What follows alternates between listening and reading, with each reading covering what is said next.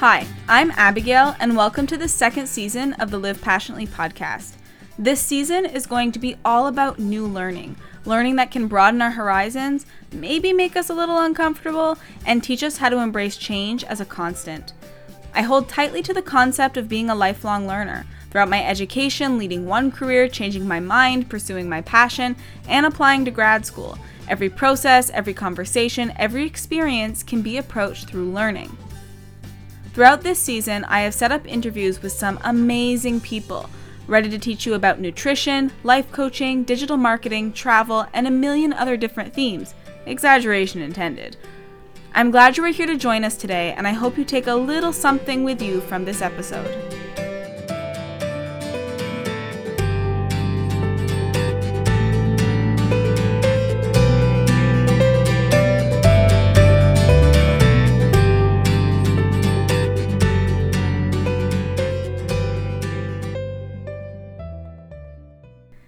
Guys, so I hope that you are reeling in as much joy as you can in these colder months. Uh, I always struggle with the cold months because I always find I feel a little bit blue and a little bit like I don't I don't want to go outside. I don't want to go for a walk. I don't want to go in the sun. I just want to kind of curl up with my blanket, my pajamas, my hot chocolate and just leave it at that.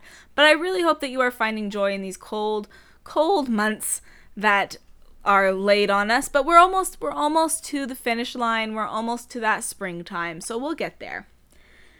Today on the Live Passionately podcast, I sat down with Aksa Asgher, the media director of Poligon, a nonprofit organization providing research and education to amplify Muslim American voices in Congress.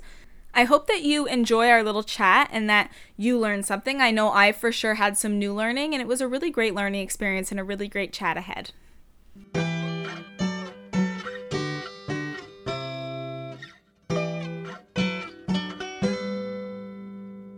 Joining us today on the podcast is Aksa Asgher, the media director of Poligon. Welcome to the podcast. Thank you for having me. So, I want to dive right in and I want to ask you a little bit about Poligon's background or background story and what the nonprofit's mission is and why the mission was put in place. Sure. So, uh, Poligon, uh, its full name, Poligon Education Fund, is essentially a nonprofit where we promote congressional advocacy for the Muslim American community. So it was started about, um, we're in our fourth year now of operations, and ultimately we just saw a gap between our community and holding our elected officials accountable, uh, accountable, sorry, and really just trying to amplify our voices and ensuring that like our community needs are heard. So for example, I'm sure you've heard like in the news about like the travel ban that's affected a lot of members in our community, whether they can travel uh, to and from the United States and their respective uh, countries of origin, and that's actually separated a lot of families. So uh, things, policy issues related to that, along with other um, the legislations that we try to push forward, um, things of those nature that we really try to educate the uh, like our audience base on, and even other related um, marginalized communities and just trying to band together and ensuring that we're uh, vocalizing our needs. So, how do you, as a collective, so as a nonprofit collective, how are you addressing the challenges or the challenge that such a small percentage of Muslim Americans uh, engage with their members of Congress? Sure. So, definitely, we try to emphasize um, one uh, with this last election cycle, just uh, exercising your right to vote. That's a privilege that some people take for granted, and ensuring that you know we have this right. Um, so let's use it and ensure that we push for some kind of change. Um, additionally, we try to band with like other uh, like-minded organizations and uh, emphasize again um, the amplifying of our voices. So ensuring that um, you know policy is going to be put place. So, um, like an elected official is going to say that they're going to do X, Y, Z matters, that we're going to hold them true to their word. So, with this uh, oncoming um, administration, we definitely want to put in place that okay, you've said that you're going to do such and such policies um, within the first hundred days. Let's make sure this actually happens. Hmm. What led you to your job as the media director? Um, so it's kind of a funny story, actually. I was initially job hunting, and I was just like, uh, there's um, this email thread uh, of like other um, Muslim uh, folks, and just like kind of shooting out. They're like, hey, if anybody's like looking for a marketing person, let me know. And at the time, the or she currently is the president of Poligon, uh, the she had reached out and she said, "Well, we're looking for someone to help with our marketing efforts if, if it's something of interest." And then I was like, "Yeah, okay." So just you know, I'm like, I haven't really been involved in like the advocacy space at that time, but then as time progressed and the more and more I got involved, I was like, "Wow, this really is like."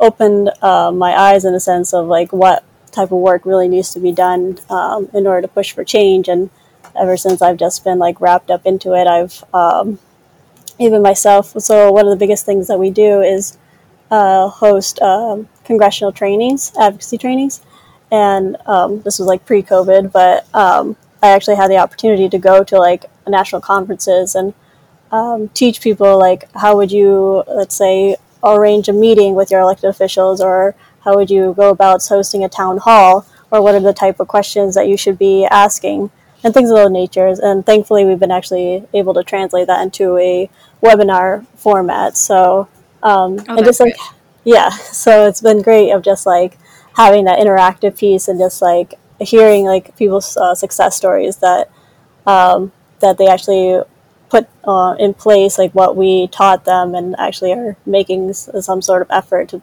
push for change in their community. So it's definitely been rewarding in that sense. Oh, that's wonderful. Could you go into a little bit more detail about what your job as a, as the media director entails? Sure. So um, I essentially oversee like our marketing efforts online, whether that be through email marketing, um, social media. We do a lot of um, on Twitter. We'll be involved in like what are called Twitter storms. So it'll be like a set hour and just like pushing out content regarding like a particular uh, action in place, whether it be like protect democracy or at, um, we've had a few times uh, regarding like the Muslim ban and sharing like resources that we have available. Uh, currently, right now, I had worked on a uh, video campaign where I worked on um, creating like an animation video of like how because of like coronavirus, it's actually exposed a lot of gaps um, with like government response and how that's you know um, affected our community and where the pitfalls are and what needs to be uh, what needs to change and why we should be more vocal uh, with our elected officials in terms of like just even basic necessities, whether that be like having like the stimulus package or even um, what's called SNAP, so like having uh, food available for those who are um, of special like needs or in a special category, um, or even just like housing has been affected. So just bringing uh, those to light is really important um, for those type of campaigns. Otherwise, um, we try to just uh, look for different like opportunities to collaborate uh, with, uh, like I had mentioned, um, like-minded organizations, so that we can kind of leverage our expertise and just kind of uh, go about like our strengths. So, for example, what I had mentioned about the webinars that we host. So, we had uh, collaborated with another um, Muslim organization that's more health oriented. So, we had done like a congressional advocacy training in regards to healthcare. So, it kind of like blended those ideas together and um, broadened our reach uh, further. That's amazing. How did this how did Poligon start? Like really really like what's its origin story? Um, well, I wasn't necessarily there for its origins, but um, Warda, our president, she actually is the one who founded the organization, and she essentially uh, was the one that saw that there was like this um, gap between like the Muslim American community and um, just like our presence on, in Congress and seeing that like it wasn't reflective of our community and that um, there needed to be a change of uh, that nature. So she put together this organization that we can kind of speak on domestic policies and just kind of emphasizing that we need to like have further civic engagement for uh, Muslim Americans.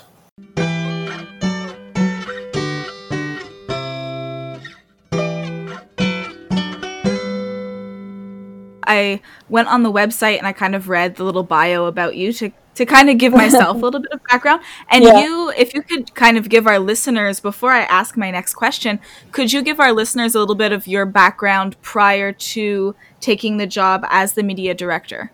Sure. So my background in itself varies. So my um, education and training is in digital marketing, uh, having like a bachelor's and my MBA being in marketing and then I've kind of jumped between like startups to uh, non- other nonprofits, and then working my way towards um, agencies and working. Um, I eventually get led up to uh, the Federal Reserve uh, Bank in Philadelphia. That's um, where I'm uh, located.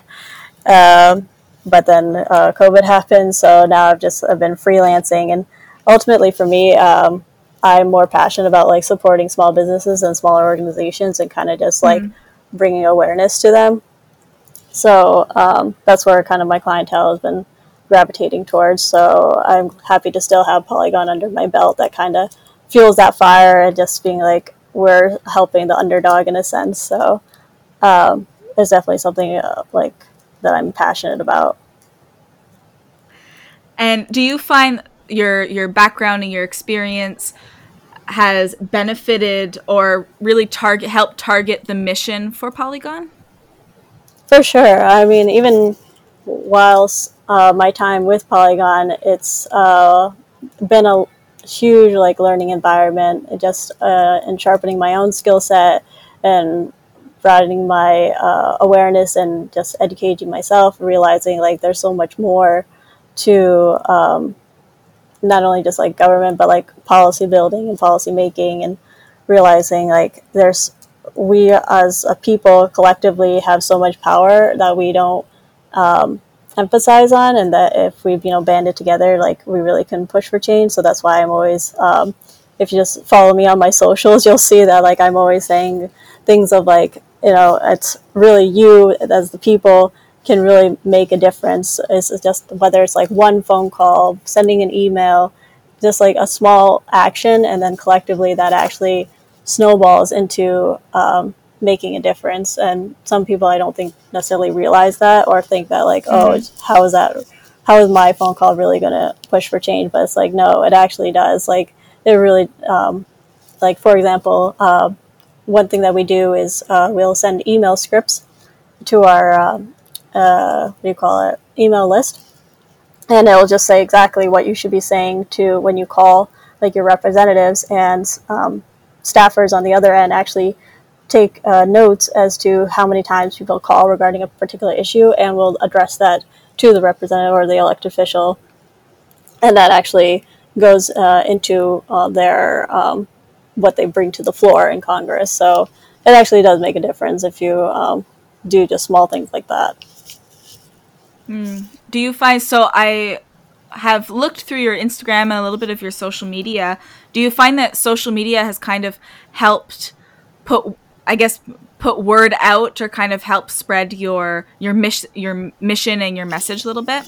For sure, I think well, the beauty of uh, social media is that you can uh, reach a wider audience, even though like people may have not been aware of you before, and um, you just have that platform to really utilize and um, bring about like uh, reaching new people, uh, broadening your horizon, um, using it like as an educational tool. So it's just like there's so many opportunities available, and that's what I love about it so much, and that is also ever evolving. So even just like uh, earlier, I was on the uh, call with my board, um, and we were just like talking about different tactics of um, how we can. Uh, we're working on a campaign right now for fundraising for end of the year since the, we're coming to the end of 2020 finally.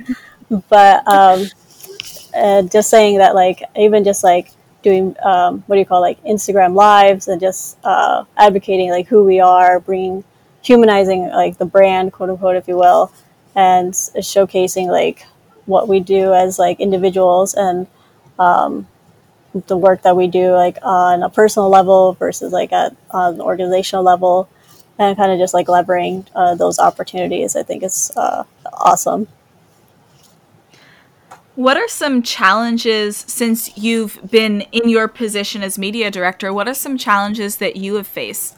Um, definitely sometimes it is that communication piece will sometimes feel that we're being a little repetitive and it may um, not be as receptive to people, but we again, you know, believe that what we're saying holds value and just trying to having to repackage that in certain ways and ensuring that like we're coming across the right way, whether that be an understanding that for me especially what the challenge is in marketing is um, realizing you know if you say a certain uh, message on one platform, let's say like Facebook, it has to be perceived a little differently on like on Instagram because you have totally different mm-hmm. like types of audiences. So my job essentially is to like realize like okay, well we have of an audience base on Facebook of X Y Z, so we have to be a little bit more um, inf- like informative versus like on Instagram we can be a little more informal. So understanding those aspects and kind of leveraging those. Um, proves this challenge, but it's also exciting for me because then it's just like exercising left brain, left and right side of my brain, and mm. um, seeing like what the end result is. So on the website, because I was perusing through a little bit on the website, and could you explain to the listeners a few of the resources that are offered? Sure, definitely. So if you check us out at, I'm going to do my shameless plug of poligonnational.org, we have a few resources available. Um, one of which is our um, action alerts. So I had mentioned earlier about like on our email listserv of the scripts that are available when you're calling, or even if you want to send an email, we have it automatically prompted. All you have to do is just click a button, fill out your name, and it'll be sent to your uh, respective uh, official. But we also have um, what are called toolkits. So uh, if you look under resources, we have um, just uh, really valuable information that kind of like spells out like for example like what is muslim civic engagement What is that involved? and that was in collaboration with a couple of um, organizations and just really educating um, the importance of why civic engagement um, is necessary and how can you facilitate uh, political participation like within your community and beyond uh, mm-hmm. otherwise we've done like a little bit uh, backtracking like um, some of the and specific to Poligon itself, will release what are called recess advocacy toolkits. So there'll be times when members of Congress go on break, and those are the times where they're actually in their home state. And uh, we offer this uh, toolkit in terms of just like how is it that you can connect with them and really utilize that op- uh, opportunity when they are um, accessible to you. So how do you like contact them? What are the issue uh, areas that you can speak about, and um, things of those nature. So as we uh, slowly are approaching the end of our little chat, what are three important pieces of information that you would say are the most important that you want listeners to get out of this podcast episode? Sure. I would say first, um, don't be afraid to jump in, whether that's to uh, just speak to um, a few like-minded people of just like um, if you're something there's something passionate that you want to see through so if you want to get people together um, just volunteer at just like some organization just get a sense of what they're doing. I say go for it. It doesn't hurt to try see what they're about. Secondly um, is going to be my other shameless plug is to sign up for our email newsletter because we do honestly offer valuable information. And um, I've, we've actually seen responses of people saying like um, when there were times of like even during like um, the debates or what have you um, and we just like break down what is happening on the hill. So and we really highlight like uh, issue areas that are pertinent to our community. And um, people really seem to appreciate that and see that uh, you know this has been really helpful. And we really appreciate like um, just simplifying it and having it understandable of like why is it important to be um, like aware of these matters. And then third and what i would ultimately emphasize is just don't be afraid to use your voice it's so important that we vocalize and try to push for change. And I'm thankful that in this uh, upcoming um, administration that we have a little bit more representation, but we definitely can push the needle further in that, and that mm-hmm. we can um, broaden our horizons even further, and just making those connections and ensuring that you know we kind of push that our that marginalized communities can um, really like uh, push forward and make that change that we really desperately needed in uh, and holding true to our elected officials.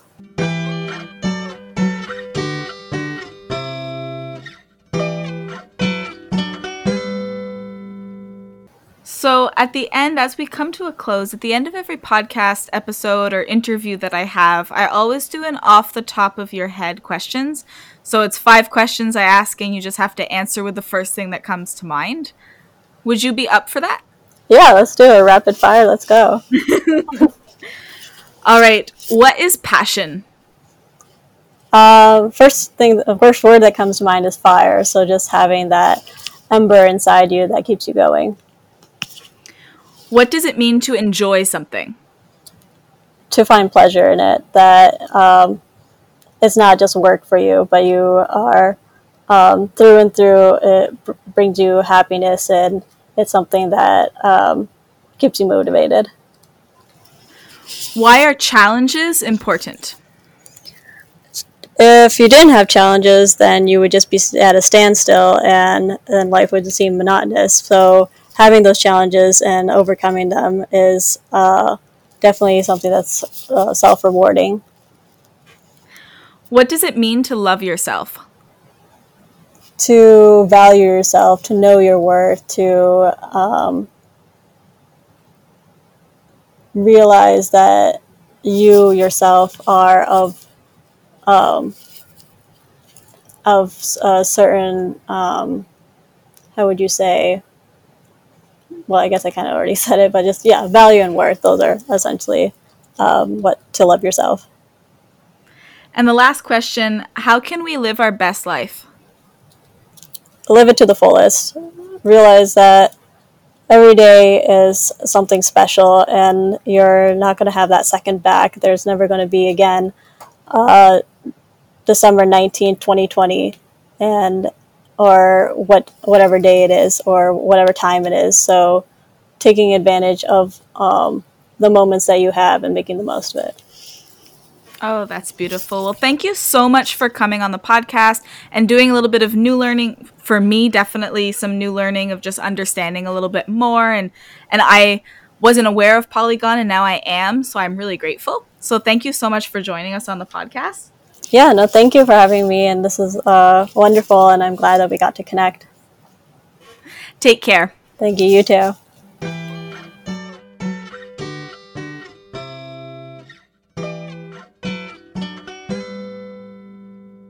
I really enjoyed sitting down and having this chat and being able to kind of ask questions and learn a little bit more about an organization that I knew nothing about. So I hope that you also learned some more information. And if you're curious and want to know more, all the links that you will need are provided in the description of this podcast episode Instagram, websites, anything that you'll need. So just head over to the description, click on details, and it'll all be right there. The Live Passionately podcast is an independent podcast hosted and produced by myself, Abigail, with royalty free music, A Good Life by Dark Fantasy Studios. I want to thank all of my listeners, subscribers, and followers. Remember to always live passionately.